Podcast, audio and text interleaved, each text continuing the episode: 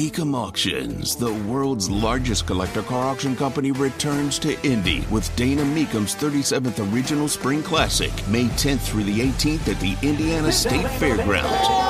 3,000 muscle cars, Corvettes, exotics, and more. Broadcast on Motor Trend TV and streaming live on Max. From avid collectors to those new to the Mecum experience, we welcome everyone. Register to bid now at Mecum.com. Andy Moore Automotive Group Hotline. He is a friend of the show, covers the Pacers. I'm serious, like nobody's business. Forbes Sports, WTHR, Locked On Pacers, so much more, and had an agreement with me last night, which was a few and far between on the social media platform X. Tony East joins us. Hey, thanks for having my back for a moment. If you saw, I was waging battle, as you could tell when you jumped in there last night.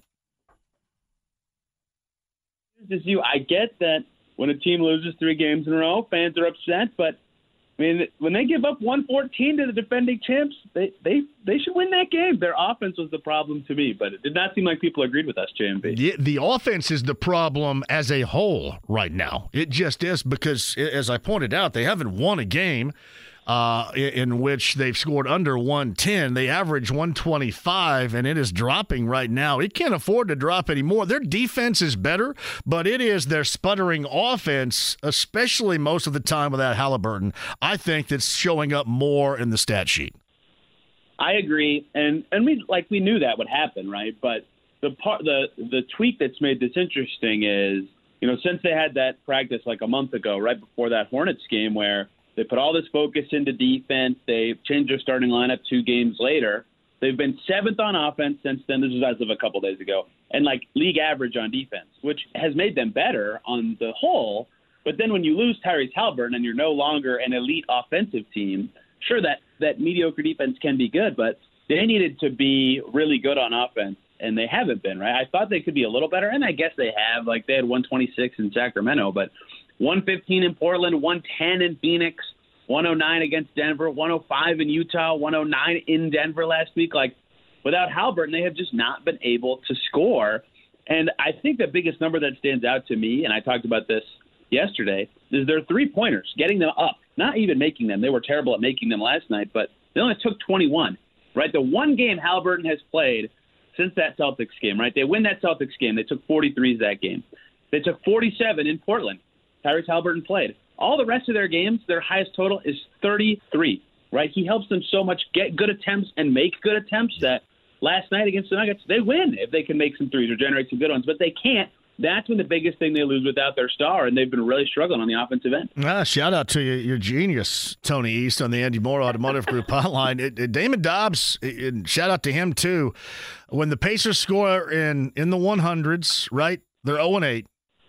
Over 110, 1-5, 10-5 over 120, 5-2 over 130, 5-0 in the 140s, 3-0 in the 150s. So, I'm not good at math, but even in my little tiny brain, I can do the math on what they're really missing right now. Yes. And I get that they're not going to be as good on offense without him. No one expected that, but I thought they could get to, like, 115. You know, they got to 115 in Portland. If they scored that last night, they win, right? They've had a couple games like that without Haliburton this season. And again, I don't think anyone expects them to beat Denver or Phoenix without Tyrese Haliburton, but they've played good enough defense in those games to give themselves a chance, and they have not been able to score, which, given the entire resume of this team all season, has been a little surprising to me, and I think you as well. Hey, let's just face it, too. When Murray and Jokic are going like that, they put you in a two-man, as clearly they were doing. They really got focused in doing that after that lengthy review that was costly in a variety of ways. But when they put you in that two-man, it's probably most of the time for anybody in the NBA going to be your ass. And this is what I felt, that if you want to get on Miles, for example, the missed threes, and especially those late opportunities and the one wide open straight on without Haliburton, those are shots, Nesmith as well, that you have to make up the difference. And that's where I find fault, certainly a lot more than defense.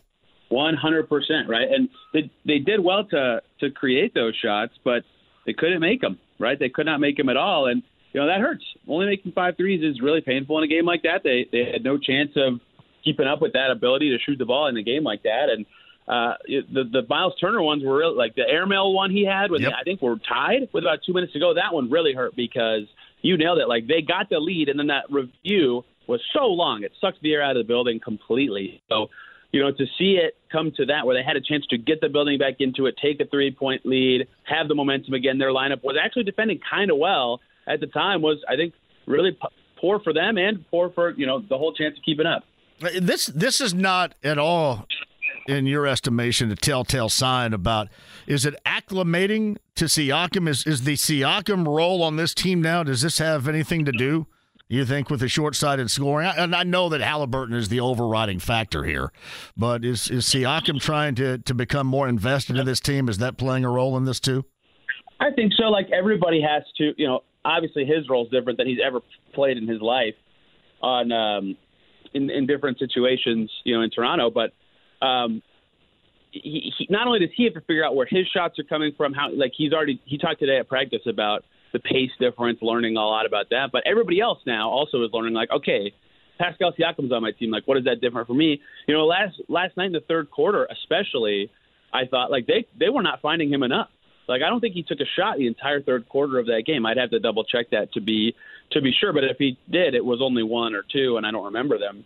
You know, that's an adjustment for kind of everybody. And I'm kind of torn on that, because on one hand, I understand what that adjustment could be, right? Like, Miles Turner and Rick Carlisle have both said, yeah, that takes a couple games, maybe, you know, a week or so. But on the other hand, it's like, this guy's really good. You know, you've already seen that if he gets a small arm in the post, he could just score right over him. He can score from basically anywhere on the floor. Like, his 16 points without knowing their system has been so effortless, right? Like, that's all fantastic. So he's so good that I'm almost like, well, I get that it's an adjustment for everybody, but almost like just try to get him involved and it'll work itself out. He's that kind of level of player. So I think they've got to find ways to generate more threes without Tyrese. Two more games against good opponents without him. Like, they've got to find a way. They have good shooters to take him and make him, and they've got to figure out exactly how they can use Pascal Siakam the best. I think today's practice will help a lot in that way, but they've got to maintain some of the defensive stuff they've been doing too. For the love of that is all holy, for the sake of me.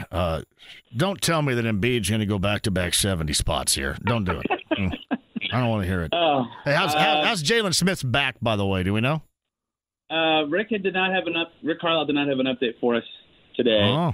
Oh. Is that not something you just, like, rub some Absorbing Junior on and get your butt out there? Well, it was weird because he came out of the tunnel late last night, but I saw him during warm-up, so I didn't even realize that it was something bothering him. So not exactly sure if it's going to be something super lengthy. They haven't put out an injury report yet, but, you know, back, like, I think he was dealing with this back injury earlier in the season too. Like, sometimes that can just never go away and can be an issue, but I truly have no idea at this time. It's Tony East joins us. His new podcast, by the way, Locked On Pacers, has been placed up there on his X account. It is fresh as of about 45 minutes ago. I invite you, certainly after this show, to check that out immediately to see what he has to say. He's on the Andy Moore Automotive Group Hotline. I thought about this last night too, and then I wondered if that had anything to do with the situations that Phoenix put Buddy in on Sunday, where he got over and over again roasted by some good offensive players. Did that play a role as to why we didn't see him in the game late when this team was struggling with its shot-making ability? Yeah, maybe so. You know, I thought it was really interesting that Lloyd Pierce at the helm, right, for that whole fourth quarter, and, you know, Buddy was having a rough night, 1 for 3 from the field. He only played 22 minutes, but he wasn't having the greatest night. Neither one having the greatest night, so they start the fourth quarter with Ben Sheppard in the game. And as we saw on the road trip, he's just energy.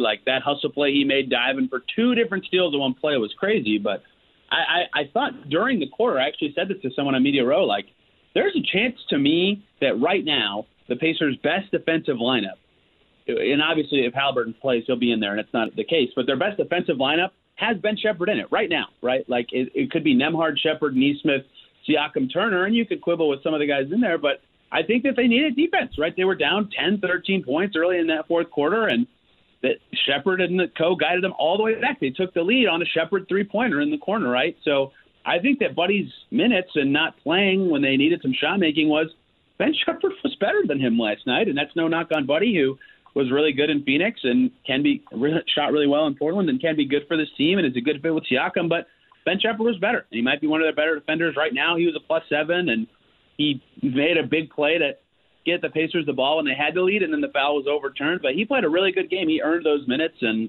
I think that's mostly why Buddy wasn't out there and didn't have a chance to shoot it. Why Toppin and no Walker last night? What was the difference there? I know he got, by the way, assigned to the Mad Ants, who play tonight at 6 o'clock, so he will participate and get some run. But why no Walker last night?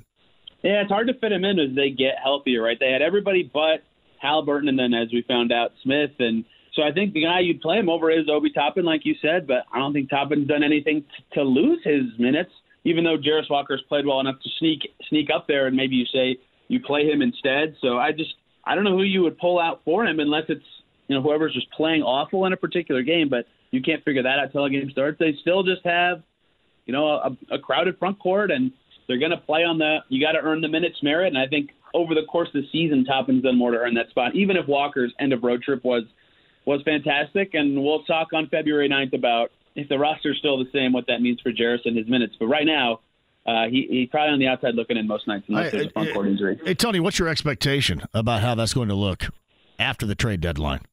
Yeah, I don't know that they need to do anything, right? Like, Buddy Hield's value to them is now higher than it was before they made the Siakam trade, both because of what his salary means to them as they're over the cap now, and as a shooter in general on a team that, you know, added a player who's a fantastic talent but isn't the best shooter, but he's still extension eligible, so that might get sorted out. But he and Toppin are the two expiring contracts that, you know, that's what I'm thinking about now if I'm the Pacers. Like, I feel pretty good about, you know, 1, 3, 4, and 5 in my starting lineup. I've got a lot of young depth that's kind of ascending and figuring it out.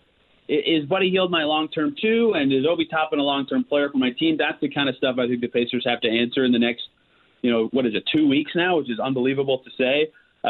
And so those are the two names that I would be watching, which is why I said what I said about February 9th. But I'm not, you know, they have Obi Toppin restricted rights. It's not like he can just leave in free agency. But, you know, with Jarace Walker still on the team, and, you know, who knows what their summer plans are, those are the names I would at least be watching, even though I don't necessarily think they have to trade either of them. Obi Toppin's been good this year, and Hield has value to them. They just have a lot of young guys who are, you know, right there ready for minutes and have played well this year when given opportunities. So Haliburton was practicing today?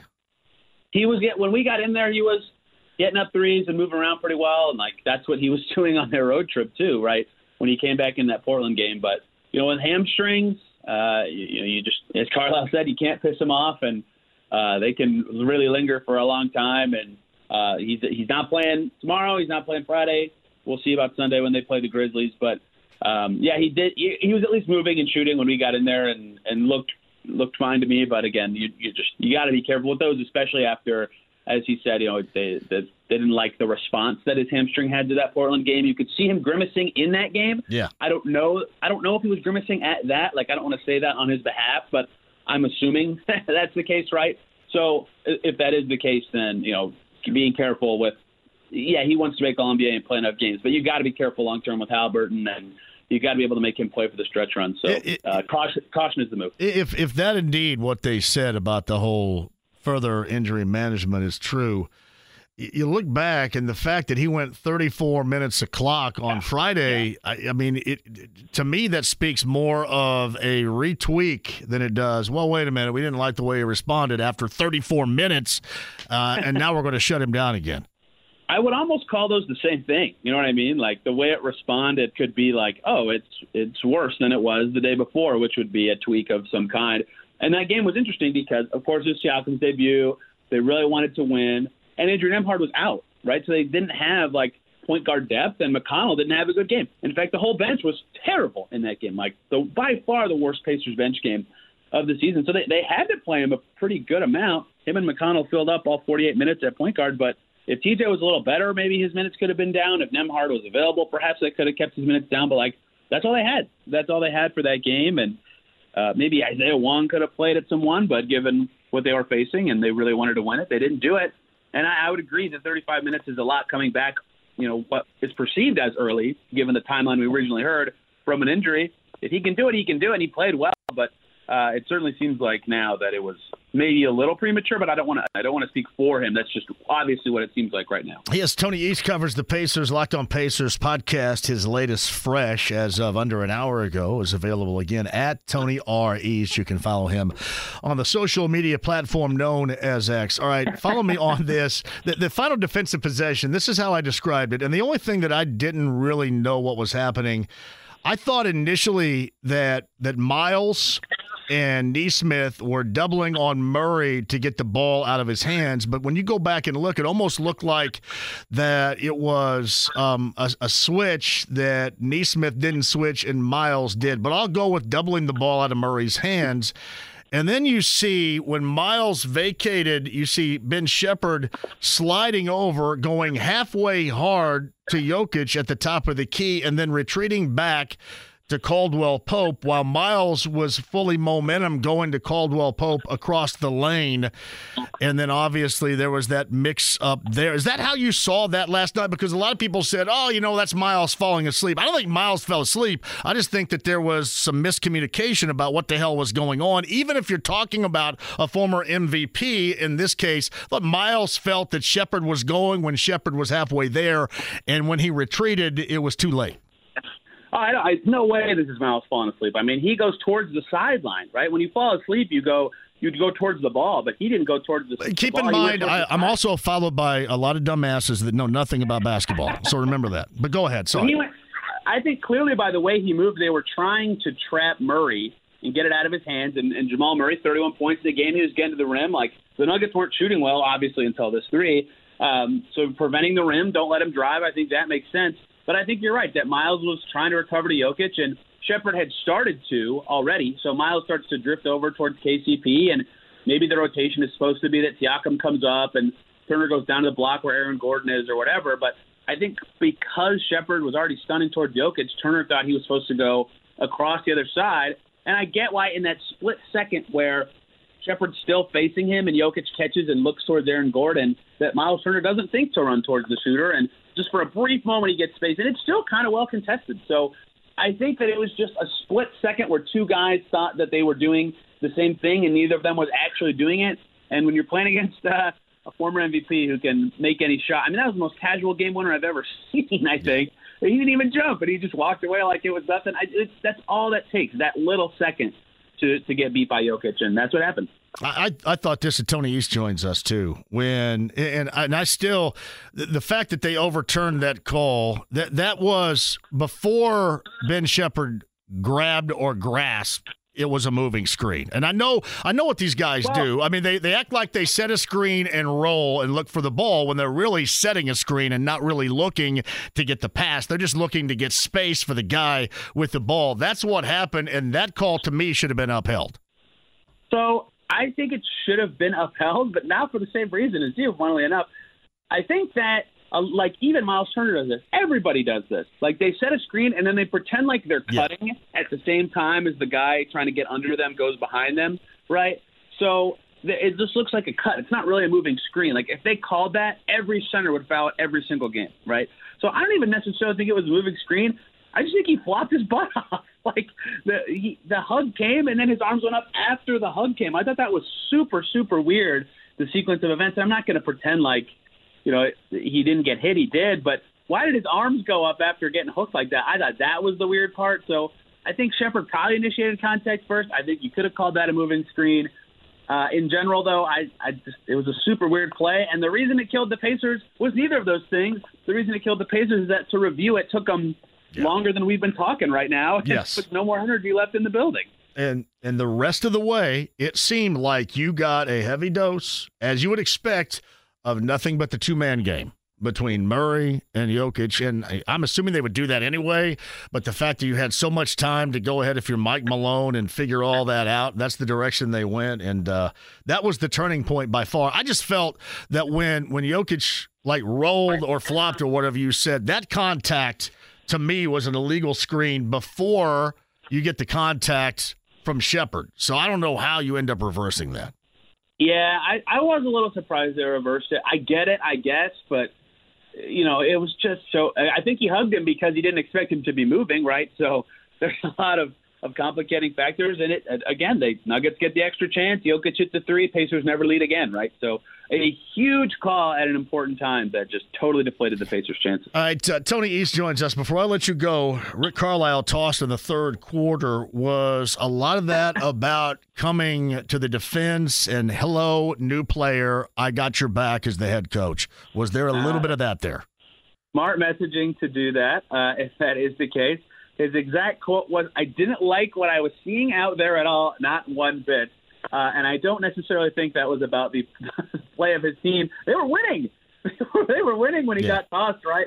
But the play before, I think he tried to call a timeout that maybe didn't get registered, and then the play before Siakam got smoked on a layup and he didn't make it. Nothing was called. The Nuggets immediately scored on the other end, and he was hot like as the Nuggets were coming down the floor, right? Yeah, the Pacers were ahead, and then Jokic hit a three, and then he got tossed, right? So I think he was just like, his team wasn't playing well, some non-calls, just everything stacking up. I mean, he was just irate at that. And, yeah, come to bat for your new guy, show him you got his back. Siakam's already spoken highly of Carlisle last night, so I think that was a smart move, even though it was certainly, you know, that point could have mattered in a close game, the tech free throws, but it sent a good signal, and the Pacers did end up coming back. All right, I'm really going to try really hard not to get nauseous talking about tomorrow night at 7 o'clock, but last time we saw Joel Embiid, he put a 70 spot up and could have probably gone for 80 or 85 if he truly wanted to in a game against San Antonio. 36 over per game is his average right now. I don't know who made their schedule up after this long road trip, but that's ridiculous. Yeah, it's been brutal. I it's funny that they did so well early in this month. Funny is not the right word, but it's important that they did because, like, this is what I was talking about when they were on that big winning streak at the end of December. Like, they need these wins because their January is so hard. So sneaking those wins against Milwaukee and Boston is so big because of this stretch, right? They had the road trip and then coming home for three tough teams, and it could have been four before Memphis fell apart. So they need to beat Memphis. They really need to steal one of these, I think, and now they've made this trade. And their schedule really eases up after, let's say, February 1st or 2nd. Oh, good. Good deal right there. And then you have any time. You think Haliburton returns on Sunday if you were a betting or a guessing man right now? I mean, here's what I'll use conjecture to predict. He talked in the offseason about getting psyched for that Boston game next Tuesday, because it's on TNT and it was the Pacers' only scheduled national TV game. Maybe his feeling on that has changed because they were on TNT and ESPN for the in-season tournament. But I think he's excited for that game in particular. So maybe playing a winnable home game with Siakam would be something he'd be interested in before that. Maybe he wants to take it easy heading into that. But with all NBA at stake, with that opportunity in front of him, I think he'll try, but we saw what happened last time. They rushed him back, if they rushed him back, that is. So we'll see. If I was guessing, I would guess that yes, but that is a guess. That is a guess, certainly. And I'm expecting Embiid to play tomorrow night. Any other Pacer injuries that I'm aware of? So yeah, I'm so used to my X handle and what happens during these types of games. So I'm just, it's almost like I'm waiting on it now.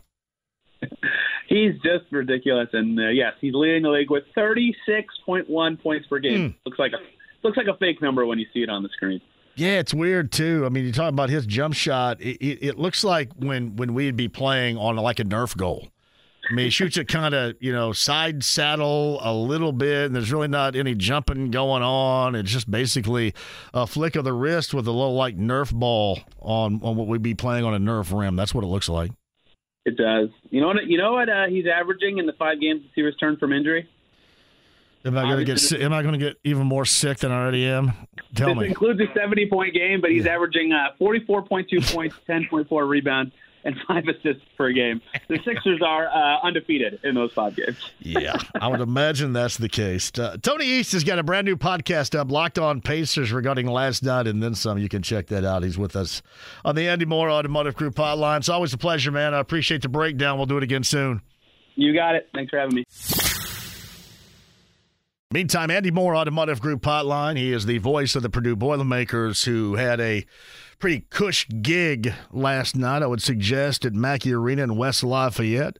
99-66, the number 2 Boilermakers over Michigan. Rob Blackman joins us now. So, get a bit of a Bronx cheer when Matt Painter decided not to get that thing over a hundy, huh?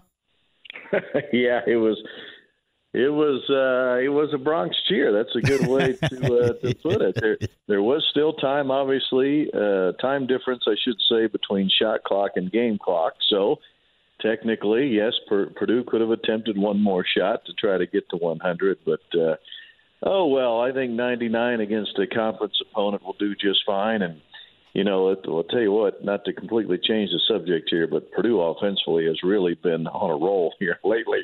91 points a game in the last four games. And again, that's all against conference competition. So it's been fun to watch, that's for sure. Yeah, it's funny. It felt like last night with Edey, it wasn't one of those games with Edey. And I mean, almost – you don't forget that dude, as big as he is, that he's out there, but everybody else is doing all that work in a blowout, and it was unnecessary, his normal offensive output. Yeah, you know, so we're talking about four games in a row there where you're averaging 91 points, and three of the four, of course, Zach was getting a third of those because he had the 30-10 games back-to-back-to-back. And then, yeah, last night, just 16 points and 10 rebounds, which that sounds so funny to say that, just 16 and 10. Most years, 16 and 10 in the Big Ten would get your first team all conference. And when he gets 16 and 10, we feel like he's had an off night. I mean, that's how dominant this guy has been. But, yeah, boy, you look at the numbers for Zach. He only scores 16, yet the rest of your team has 99 as a ball club. And Lance Jones certainly was the story last night. 24 points for him. That's a season high. Most he's ever scored in a Purdue uniform. And he hit 5 threes in a game. And he's really been, you know, if you look at the three-point shooting, John, which has been excellent. Purdue's number one in the Big Ten in three-point percentage at just under 40%.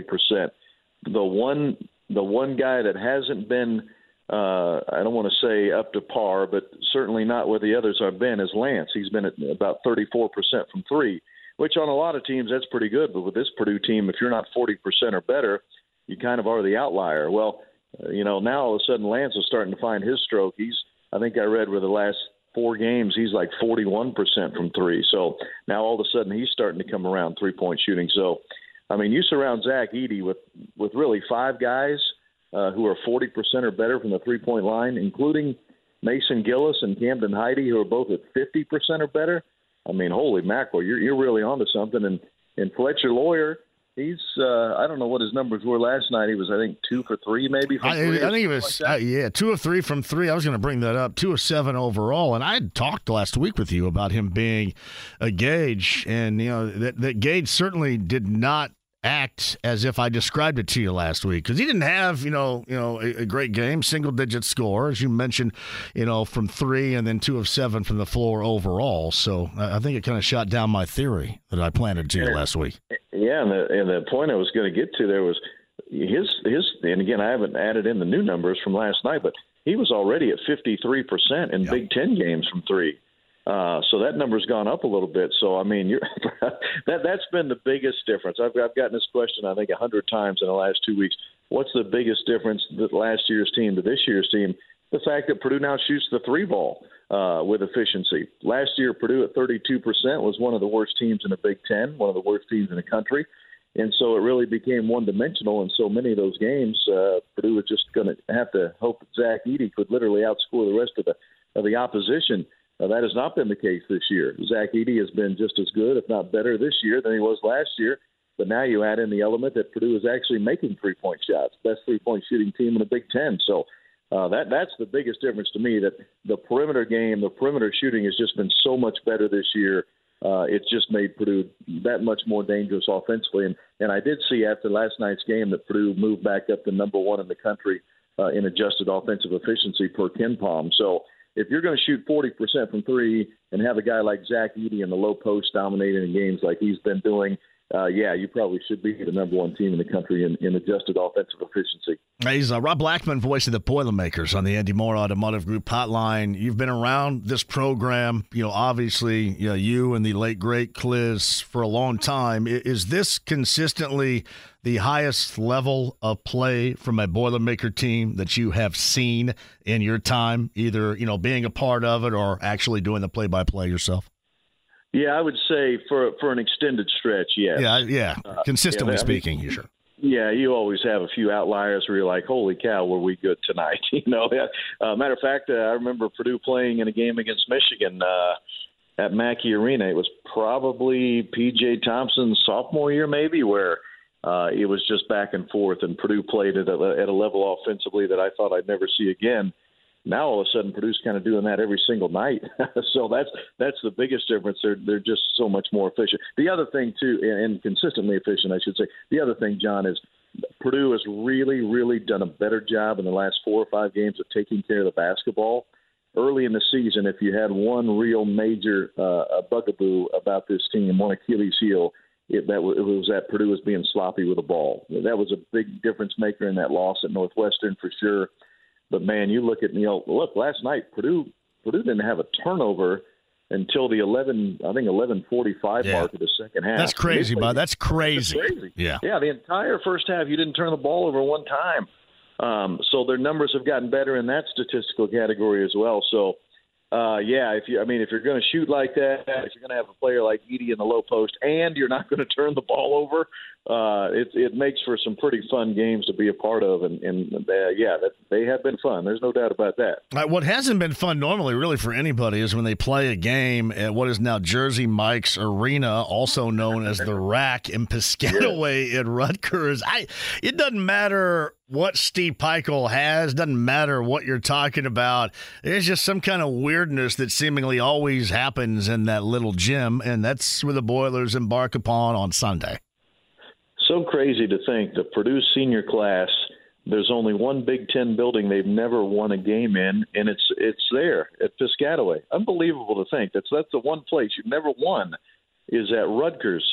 I would challenge anyone that when Rutgers first entered the league, if you would have told, hey, when we get to 2024, Purdue seniors, there'll be one building they've never won a game in, and it'll be at Rutgers, and they'd have laughed you right off the planet. You never thought that, but that's how far they've come under Steve Pikiell, and they're not having a great season this year. They're really struggling offensively to score the ball. Losing Cam Spencer to UConn was such a huge blow to them from an offensive standpoint. They lost a couple guys in the transfer portal, but Cam Spencer is obviously the biggest loss for them.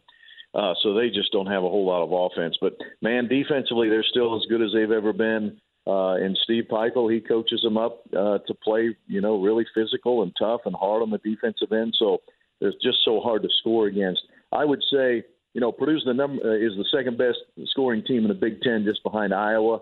Purdue's at about 86 points a game right now, roughly.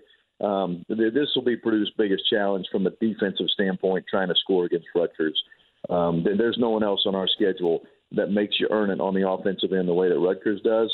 So you hope you're just good enough on that end because, again, just watching Rutgers from afar this year, I just don't know that they have enough offense to beat Purdue, but they're certainly good enough defensively to, if they could muddy the game up and keep it close, then they'll have a chance to win. There's no doubt. So Rob Blackman on the Andy Moore Automotive Group Hotline. You want to take a question from the listening audience right now, Rob? Yeah, I always get Well, let's hear the question. I wouldn't put you in a bad spot. You know that. I know that. Okay, all right. Yeah, what's the question? Can you ask? Well, I don't know. Maybe this is. Can you ask what is keeping Miles Colvin consistently off the floor? Defense, discipline, youth. Just the fact that they're crazy talented. Andrew wants to know that. I would start with the fact that there's just no place to play him right now, and he's obviously skilled. I mean, he comes in the game last night and has 9 points. I think he played maybe 10 minutes. No, he didn't. I just grabbed the stat sheet. He scored 9 points in 7 minutes. That's hard to do. 9 points in 7 minutes for a guy that's just sitting on the bench waiting to come into the game. Matt Painter, actually, I'll just tell you what Coach Payne said, because luckily for your listener there, Coach Payne addressed this on the post-game interview with me last night on the radio network. He must have been watching Peacock. Sorry about that. It must have been, because Coach Payne talked about this. He said, "Hey," I'll give you the exact quote. At least I think this is exactly how he said it. He said, "Miles Colvin is going to be a fabulous player for us before it's all said and done." I know he specifically said that, going to be a fabulous player before it's all said and done. The problem is there's just nowhere to play him right now. I mean, Camden Heady, who's technically also a freshman, is playing in front of him, but Cam's a redshirt freshman, right? Cam had all of last year to acclimate himself to college basketball. from both the weight room and strength perspective, and just learning the game as a redshirt player from the practices and the workouts. So, you know, he has a full year on Miles, even though they're technically both freshmen. Miles has done nothing wrong. Again, you just, as Coach Painter likes to say, you know, when I take you out of a game, it's not because you've done something wrong necessarily. It's because I need to get the other guy back in the game because he just happens to be a little bit better player than you are right now. Zach Edey is a great example of that. You know, when Caleb first comes out of the game, it's not because Caleb's done anything wrong. It's because you're trying to get the freaking best player in the country back in the game. That's why you're putting Zach Edey back in. You're not taking Caleb out. You're putting Zach back in. So that's what's happened to Miles. It's become just a numbers thing. You know, you only have 200 minutes for an entire game to spread out, and there just aren't the minutes for him. But I would say this for him, man. He, for a guy that, you know, is a true freshman, and he hasn't been getting the playing time. I certainly thought he probably thought he was going to. Man, he's kept a great attitude, and he's always ready to go. And you saw that last night. You know, he got put in the game, and he immediately provided offense for Purdue with those three-point shots. So, yeah, not a negative word to say about Miles Colvin. There's no one on that coaching staff that would say anything negative about him. Like I said, he's going to be a fabulous player before it's all said and done. It's just right now there's so many other good players that are playing in front of him, there's just no place to play them. He is a Rob Blackman, voice of the Boilermakers, Boilermaker Radio Network on the Andy Moore Automotive Group Hotline. Purdue on the road at Rutgers coming up on Sunday afternoon. So I'm sure you went over this when Purdue hosted Illinois a couple of Fridays ago, whenever that was, but it's hard to fathom, right? We know Lance Jones and what he is adding to this team. We saw that again last night with his 24, but what he's adding all the way around that is so necessary for this Purdue team. But then you think about Marcus Domask, who's in Champaign doing for Illinois. They both come out of the backcourt of Southern Illinois. What the hell was going on in Carbondale last year? Unbelievable. And now on their team they have, what, the second leading scorer in the country, or third maybe? Yeah. Currently on their team. Yes. So, yeah, think of all those guys. I just think what happened, the Salukis had to be salty about some things. It is crazy because, yes, Damask has been really, really playing at a high level for Illinois. And, of course, Lance has been. Think about Lance. We talked about this on a radio broadcast. All of his best games this year have come against Big Ten competition. 17 against IU, 17 against Illinois, 17 against Iowa, you know, the 24 last night, the 15 against Maryland. He sometimes, and this has happened to Purdue, you know, we've gotten some grad transfers who, you know, early in the season before the Big Ten season starts, they look really, really good and they score a lot of points, and you think, man, this guy's going to be just fine. And then the Big Ten season starts, and they just kind of disappear. You never hear from them again. Lance has been exactly the opposite. He's actually played his best when we've been in league play, which is when you want him to play their best. So, yeah, you're right. I don't know what's going on in Southern Illinois, but, dude, they had all those guys on the same team right now. They'd really be – that Missouri Valley Conference would be wrapped up already. Incredibly impressed. Speaking of which, I know that you're watching out of your side eye a little bit, that Indiana State Sycamore action going on over there, aren't you? You're paying attention, right? I'm paying attention, but remember now, I'm an Evansville grad, so I forgot about that. That's why I pay attention to Missouri Valley. Oh. How about my Purple Aces? They actually have won 10 games this year. It's been like 5 years before they'd won, you know, since they'd won double-digit games. But yes, your Sycamores, I do have my eye on them. As a matter of fact, I got lucky. I got early, got to that Purdue-Arizona game early in the day that Saturday to watch Indiana State play against Ball State, and was thoroughly impressed with Indiana State. So, oh, yeah, I'm paying attention. Hey, listen, it's okay with Evansville, though, because you know how much love I have for the Pocket City down there. You know that. Oh, yes, that sir. Yes, sir. The home of the Purple Aces, baby. Southern Indiana right there. The Screaming Eagles. I always thought, should I be going to college here? Because nobody seems to go to class, and there's a party like every day. Why am I not going there? Oh, why am I not doing that?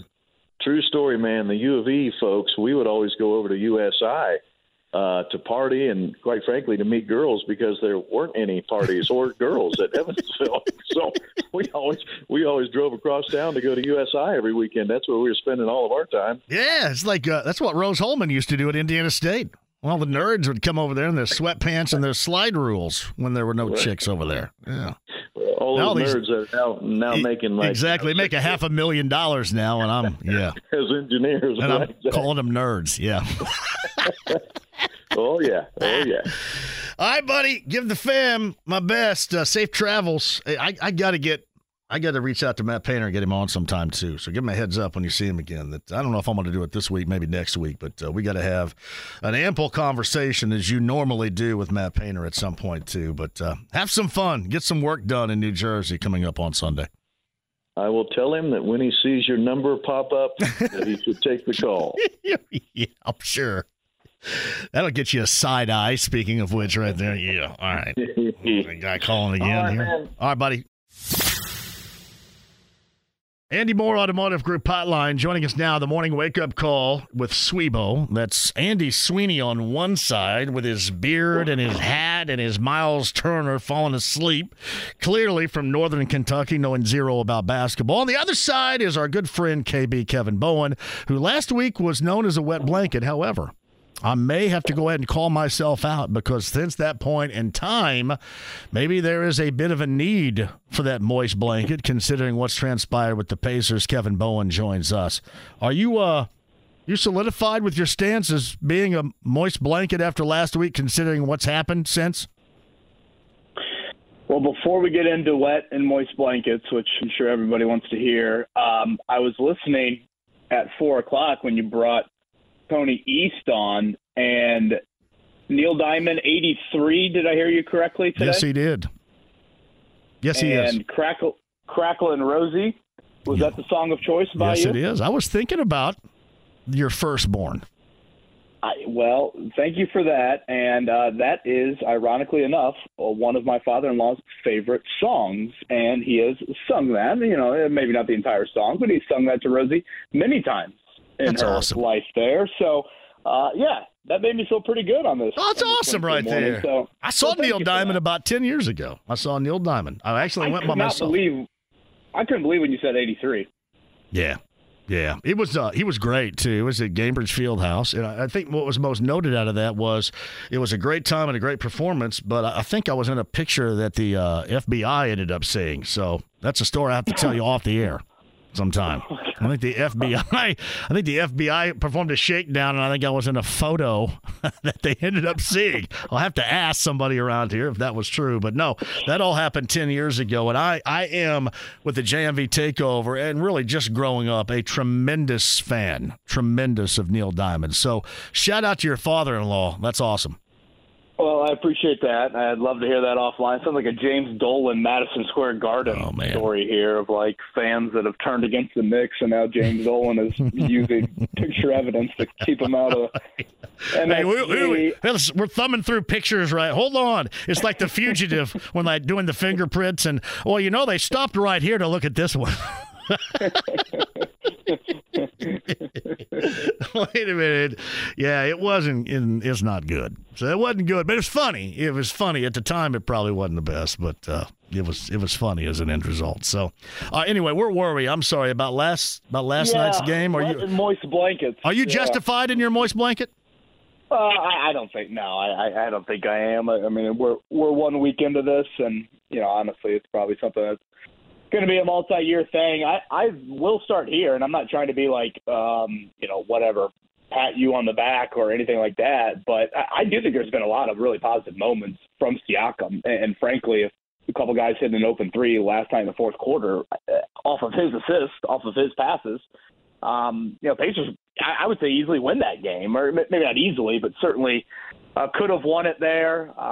So, again, I don't think by any means it's been all bad by him. If you go back to Friday night, I mean, certainly, you can't let Jeremy Grant do what he did and give up the amount of points in the paint. Sunday, again, Durant having the night that he had.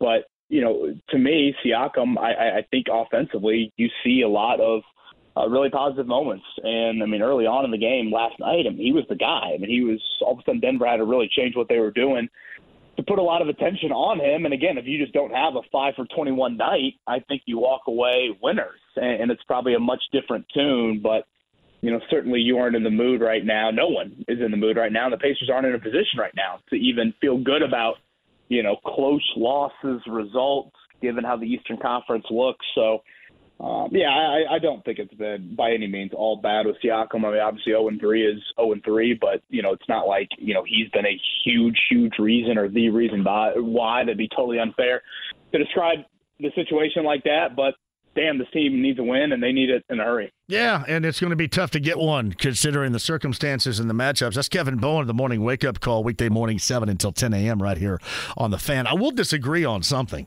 Like, to me, in Portland on Friday night, it certainly was more about the off. I thought it was more about the, and I still think it's more about the offense and the clip in which normally they're going right now. And even though Haliburton played, without him, it's obvious. But to me on Friday, all right, Grant goes for 37, and we know this. Power forwards have normally notably toasted the Pacers.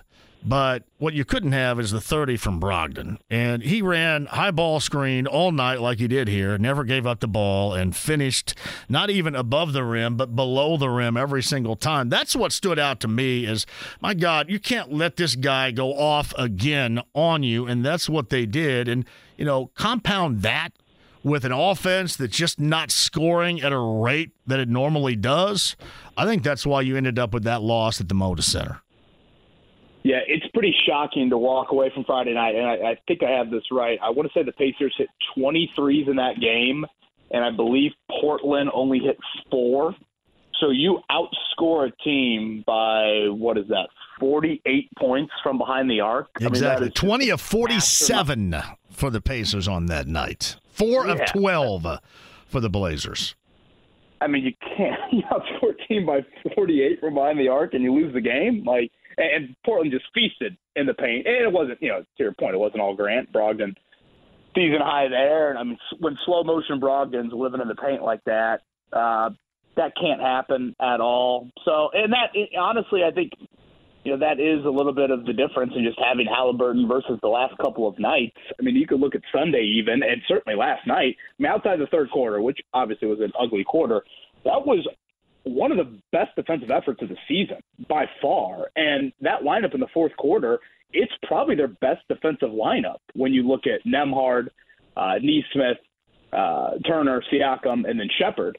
I thought there were some moments there that probably could have subbed Buddy in for a little offense-defense, and I don't know, maybe it was just the constant clanking from Miles. Well, Phoenix hangover, I think, played that role, don't you? The Phoenix hangover, where he got worked late.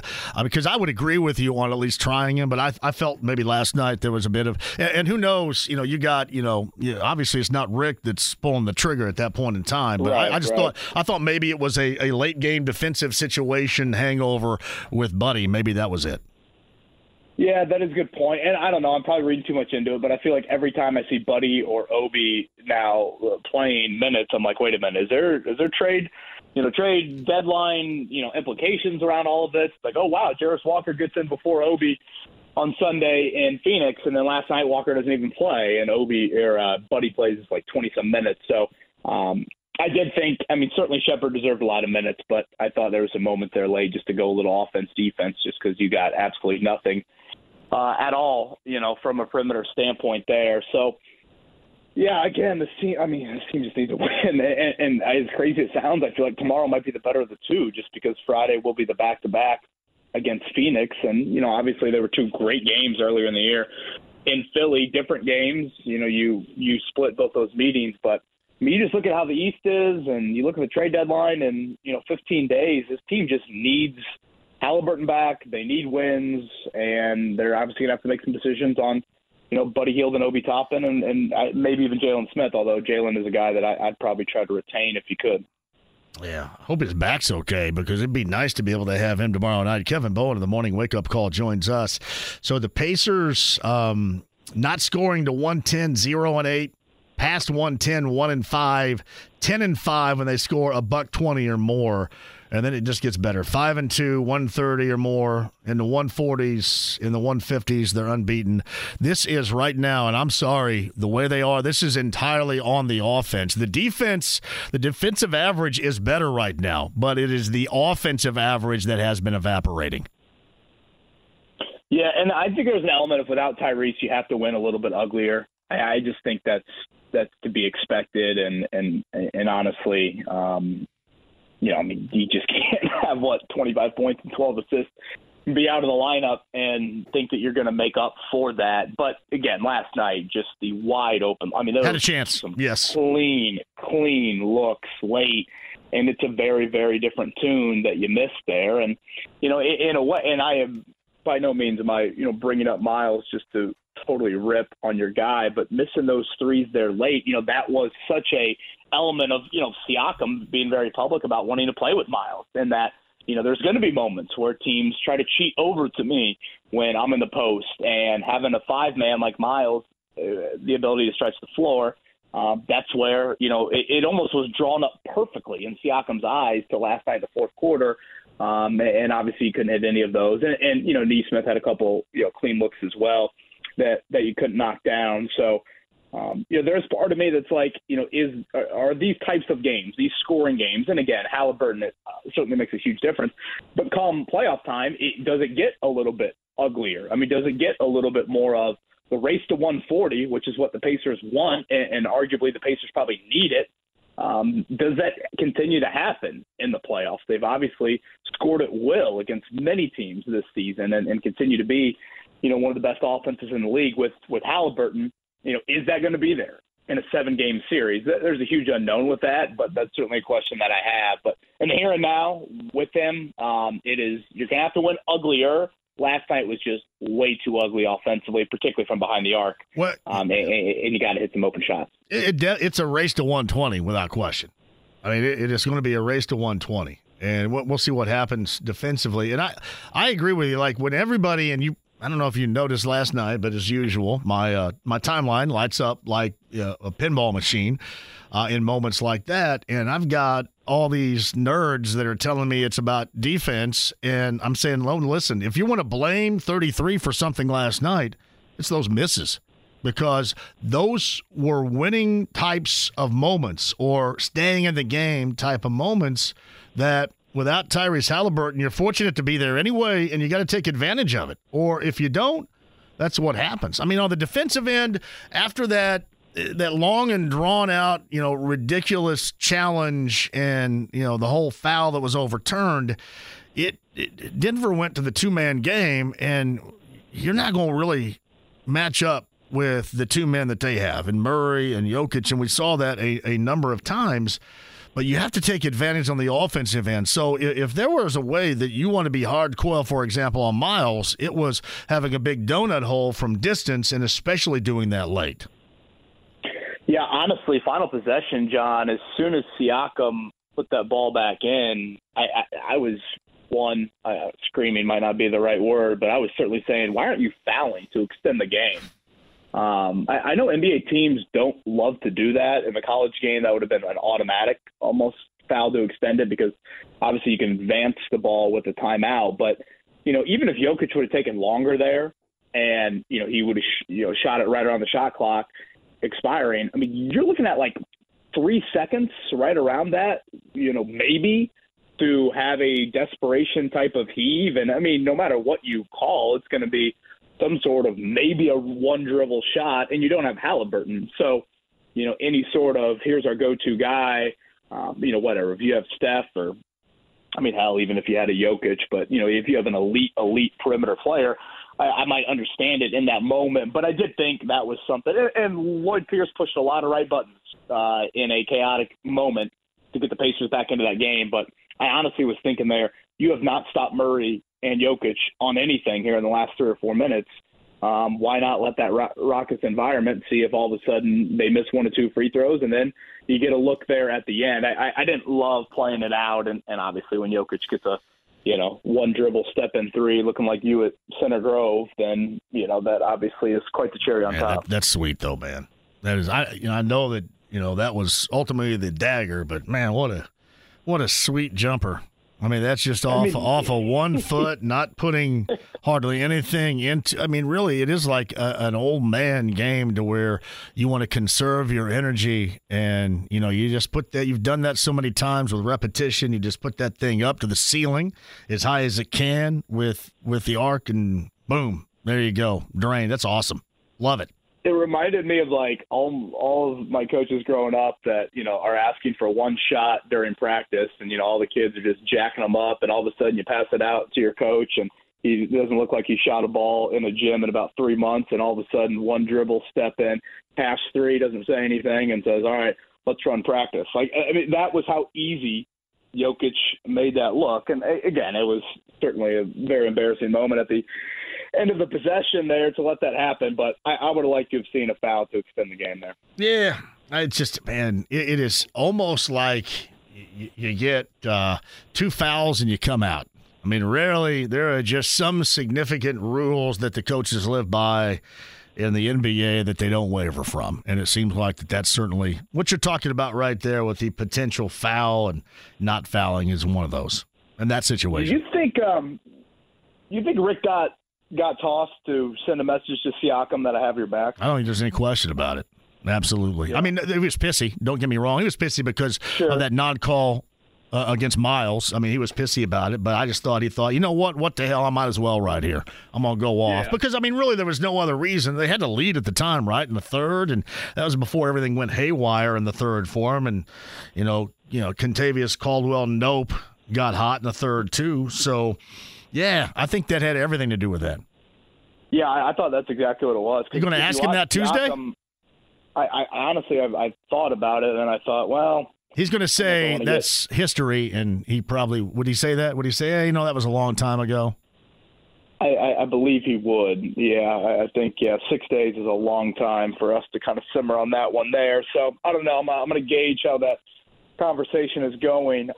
But, yeah, I thought – I mean, Siakam didn't even react, really, on either end of the floor. He didn't react when he got stripped, and then on the other end, you know, after I guess it was probably Pope or Reggie Jackson, whoever made the three, it's not like he went over to the official and then, you know, Rick just goes. I mean, that was 0 to 60 and, you know, 2 seconds to get tossed there. So, yeah, I thought that was all defending your new star. Yeah, that's what Laney's coach did the other night, got tossed with two. It was a much different set of circumstances against Wells' team, though. Yeah, it kind of cost him the game. So I don't think Rick's cost him the game, but the two that they got, it cost him the game. Siakam? No. I'm trying to think who she would be. She would have been – you might have been looking for her. She may have been Jarace Walker at the time.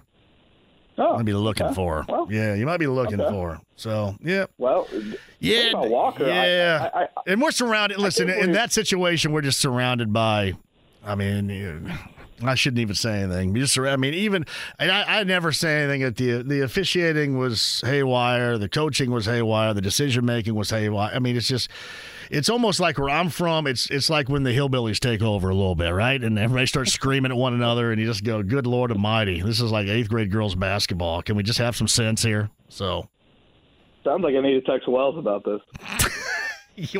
Well, his guy was working it like he was Eric Spoelstra. He was inserting offense and defense and stuff. And Brownsburg's not messing around now. Brownsburg's a bunch of five-star athletic programs out there. I mean, you guys got Eric Spoelstra down there. He's taking Layla out for defense and putting her back in for offense. I'm just saying, you know what? You can just leave her out there. She's good. All right, just leave her out there. She's really good. But who am I, right? I don't know anything. Hey, by the way, your partner this morning, make sure you correct him tomorrow. The whole fell asleep thing on Miles was stupid. He didn't fall asleep.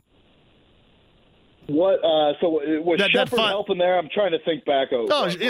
Sheppard went more than halfway hard to cover, and that's when Miles went across the floor to Caldwell-Pope. He got halfway there, and then Sheppard goes back.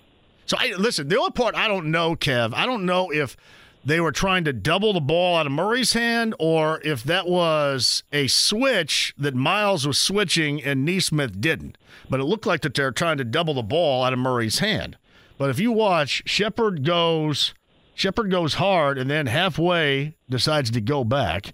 And Tony East agreed with me on this, too. And then, you know, you get Miles caught in no man's land. But he wasn't asleep. So make sure that Redbeard knows that.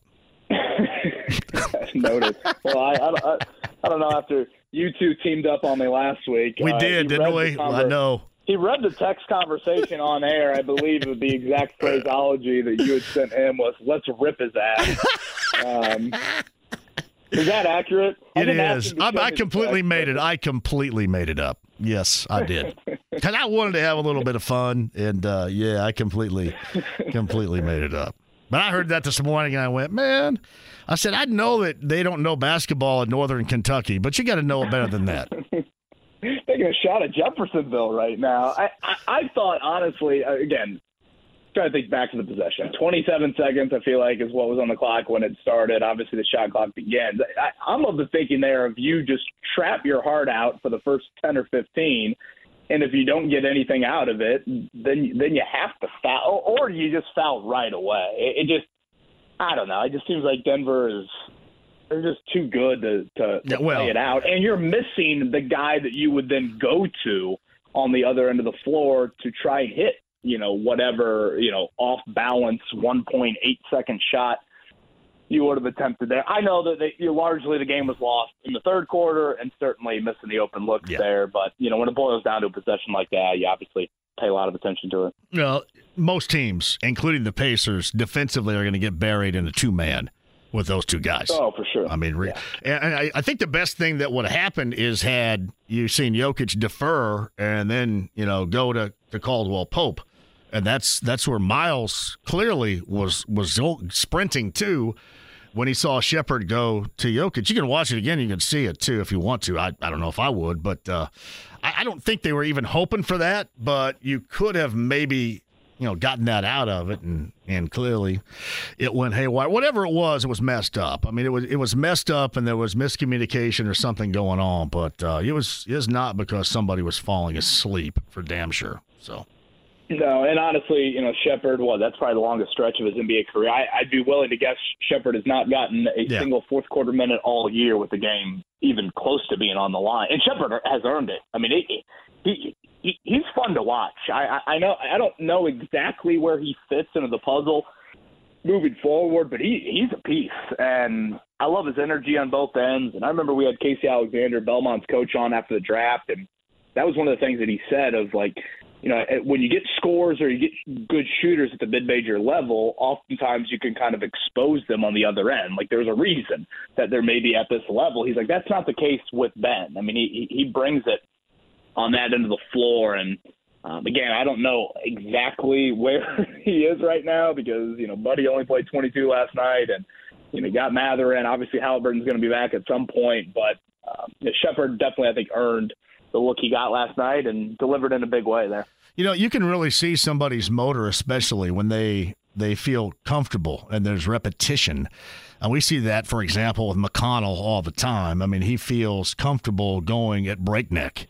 And that's kind of the way I felt about Sheppard in that game last night. You could tell that there was a comfort zone in him going as hard and as fast, as quickly as possible. And I would have to think that that just takes a lot of time and a lot of repetition to feel that comfortable in a game environment, much less an in-game environment. Yeah, and the thing that impressed me, too, is, again, he's been I remember watching the Summer League being like, God, this guy is he trying to make the team? Doesn't he realize he's a first-round pick and he's probably good? Like, he was full throttle then. And, last night I think he hit the corner three a little bit earlier in the fourth, and then he made the layup after the crazy, he's diving on the floor multiple times to get the ball, and he still makes a layup. Like, oftentimes you see the dudes that just go full throttle, and they can't corral themselves when touch is necessary, when you got to make the layup or you got to hit the three, and he did that. So there is something to work with there, and I do think he'll be a nice piece moving forward. It's a Kevin Bowen morning wake-up call with KB and Andy. It's weekday morning 7 until 10 a.m. I don't know if I left enough time, but you were all surprised. Maybe this is just kind of the mock draft syndrome. Maybe it's because you're trying to justify in these mock drafts, the Colts, for example, taking a wide receiver. I've seen a couple so far suggest that with Michael Pittman Jr. gone, the Colts are drafting. I'm like, hey, wait. They can draft one and still make sure you keep Michael Pittman Jr. What the hell's wrong with people? Yeah, I don't get. I mean, you and I are singing from the exact same hymnal when it comes to this one. Yeah, I could not agree more with you. It's. I haven't been to church since 1979, Kev. So sorry. Yeah, let's just say I probably haven't been as frequent of a goer as I would like to, but nonetheless. You cannot, and I've said this for months now, and it'll be the same thing. Honestly, it'll be the same thing throughout Anthony Richardson, especially his early years.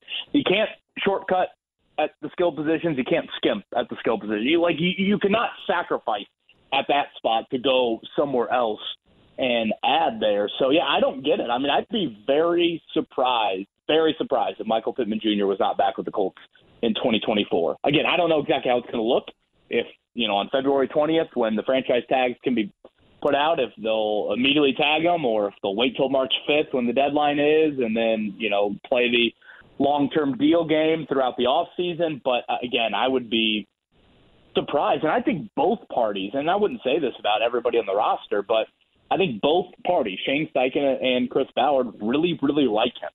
And that's an important piece, of course, when you're trying to project that. So, yeah, I do think that the cap space that is available to them, north of $70 million, when you start to map out like their in-house guys, Pittman Jr., Kenny Moore, Grover Stewart, Julian Blackman, you know, even Gardner Minshew, Tyquan Lewis, I mean, it can go in a hurry if you really want to bring back everybody.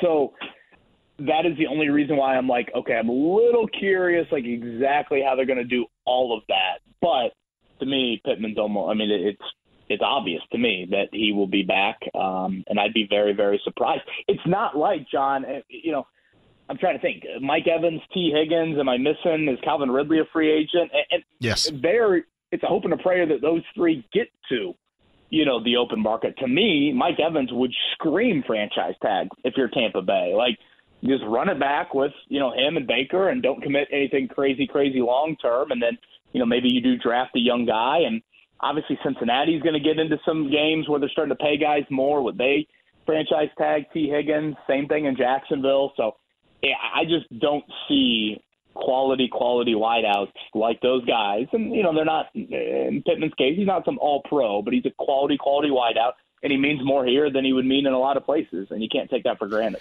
Well, Michael Pittman Jr. has a Green Acres-like farm around here, right, with farm animals and duck blinds and ponds and cricks and everything. So, right?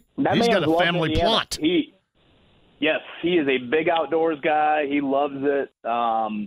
Yeah, so I guess he got that going for him. And again, you know, Pittman Jr., I mean, sure, there was a business element to all of this, and his dad played running back in the league for 10 years. He certainly – he's going to be a voice that says you get paid. But, you know, again, the franchise tag and a long-term deal, you can provide that for him. And I think it'd be just a total disservice to Anthony Richardson to say, you know, here's Alec Pierce, Josh Downs, and a newcomer into your wideout room. Good luck. Like that to me is just so short-sighted and would not be supporting him. You know, we have to – you know, helping that development. That was kind of a phrase that Ballard said. I'm paraphrasing a little bit. That was a phrase he said a couple weeks ago, and I thought the use of that "we" was so critical. It's, you know, Anthony's got to do his part, certainly, but you've got to do your part. And too many times these quarterbacks fail because you don't support them enough early on. Look at Jacksonville. I mean, they helped get Lawrence out of that dark hole he was in year one with going out and making a move. You know, they climbed right back into it this year. So, yeah. I think the Christian Kirk injury had a ton to do with it, and they went out and they overpaid for Christian Kirk. A lot of people said that. And, you know, with Evan Ingram and Zay Jones, they turned, you know, Lawrence into a, oh, my gosh, is he about to be a bust? To, you know, they have something. Obviously, they got to get back out of their situation now. But, again, I think when Lawrence and Kirk were healthy, their numbers were pretty impressive. Hey, Kev, do you think when Michael Pittman Jr. is out on his plot of land, he's out there in a duck blind, duck hunting, when he shoots, does he hear this right here? You recognize that? Why do I feel like that's like one more time, James? One more time for KB here. I feel like I'm opening up. Are you too Nintendo and about ready to plug it in? Are you too young for Nintendo's duck hunt? Yeah, I feel like I am. My God, how young are you? What are you, like 15? I certainly played a lot of Nintendo, but yeah, duck hunt. I mean, I would have been what? My first Nintendo, the neighbors, the guy who was the backdoor neighbor, their sons went to college, and they gave me a Nintendo, probably 96, 97. Oh, yes, so, man. Wow. What year was Duck Hunt? What is that, James, 87, 88, something like that. God, when were you born? 89. What? The heck? I can't think of one more time. Games that I had. James, what did you have? Duck Hunt is 1984. Ooh, I'm sorry. Even older. I had an Atari, so I guess that's my bad. Yeah, I thought you would get that Duck Hunt sound effect. I can't even say it right. Now, did you hear the cornhole debate that we had earlier today? No, but I do have a perfect pancreas. Remember that. But yes, I did not hear the cornhole debate. Yeah, wait, I did hear that. Please let me hear that. That sounds very northern Kentucky to have a cornhole debate. But go ahead. I was glad to hear about your clean bill of health to lead off the or I should say cleanish bill of health. All right, so you play cornhole and you go over 21. What happens? Do you go back, right? Is it kind of like Candyland where you slide down the slide and go back to wherever the hell you were before? See, I say you go back to 13. No, I'm sorry. That's Sorry. That's the game Sorry where you slide back down and go back. Yeah. Yes. Sorry. I say if you go over 21, you go back to 13. We had these national, world-renowned cornhole players commenting that, no. You score and you put the foot on the throat and you try to get as many points possible. I've always played the rules of if you go over, you go back to 13. Some people countered and said you go back to 15, but I was a little taken aback by that. Whoa. I didn't know. So what are you guys, you getting nationally renowned cornhole participants? What are you guys broadcasting exclusively? Down there to northern Kentucky, are you? Did Turtle Man call in and tell you how he plays cornhole? We reach Owensboro. We reach certainly Lexington. Where's the Buc-ee's? Is that Richmond, Kentucky? We're in all of those markets thanks to Weebo, or thanks to Andy, I should say. Hey, I'm letting him go right now, but make sure when you have Rick on Tuesday, can you tell him to spread the wealth a little bit? Give me a little bit of breaking news because I'm really jealous. When you guys get breaking news on a Tuesday morning and I'm left here kind of holding my perfect pancreas, it's pissing me off. All right?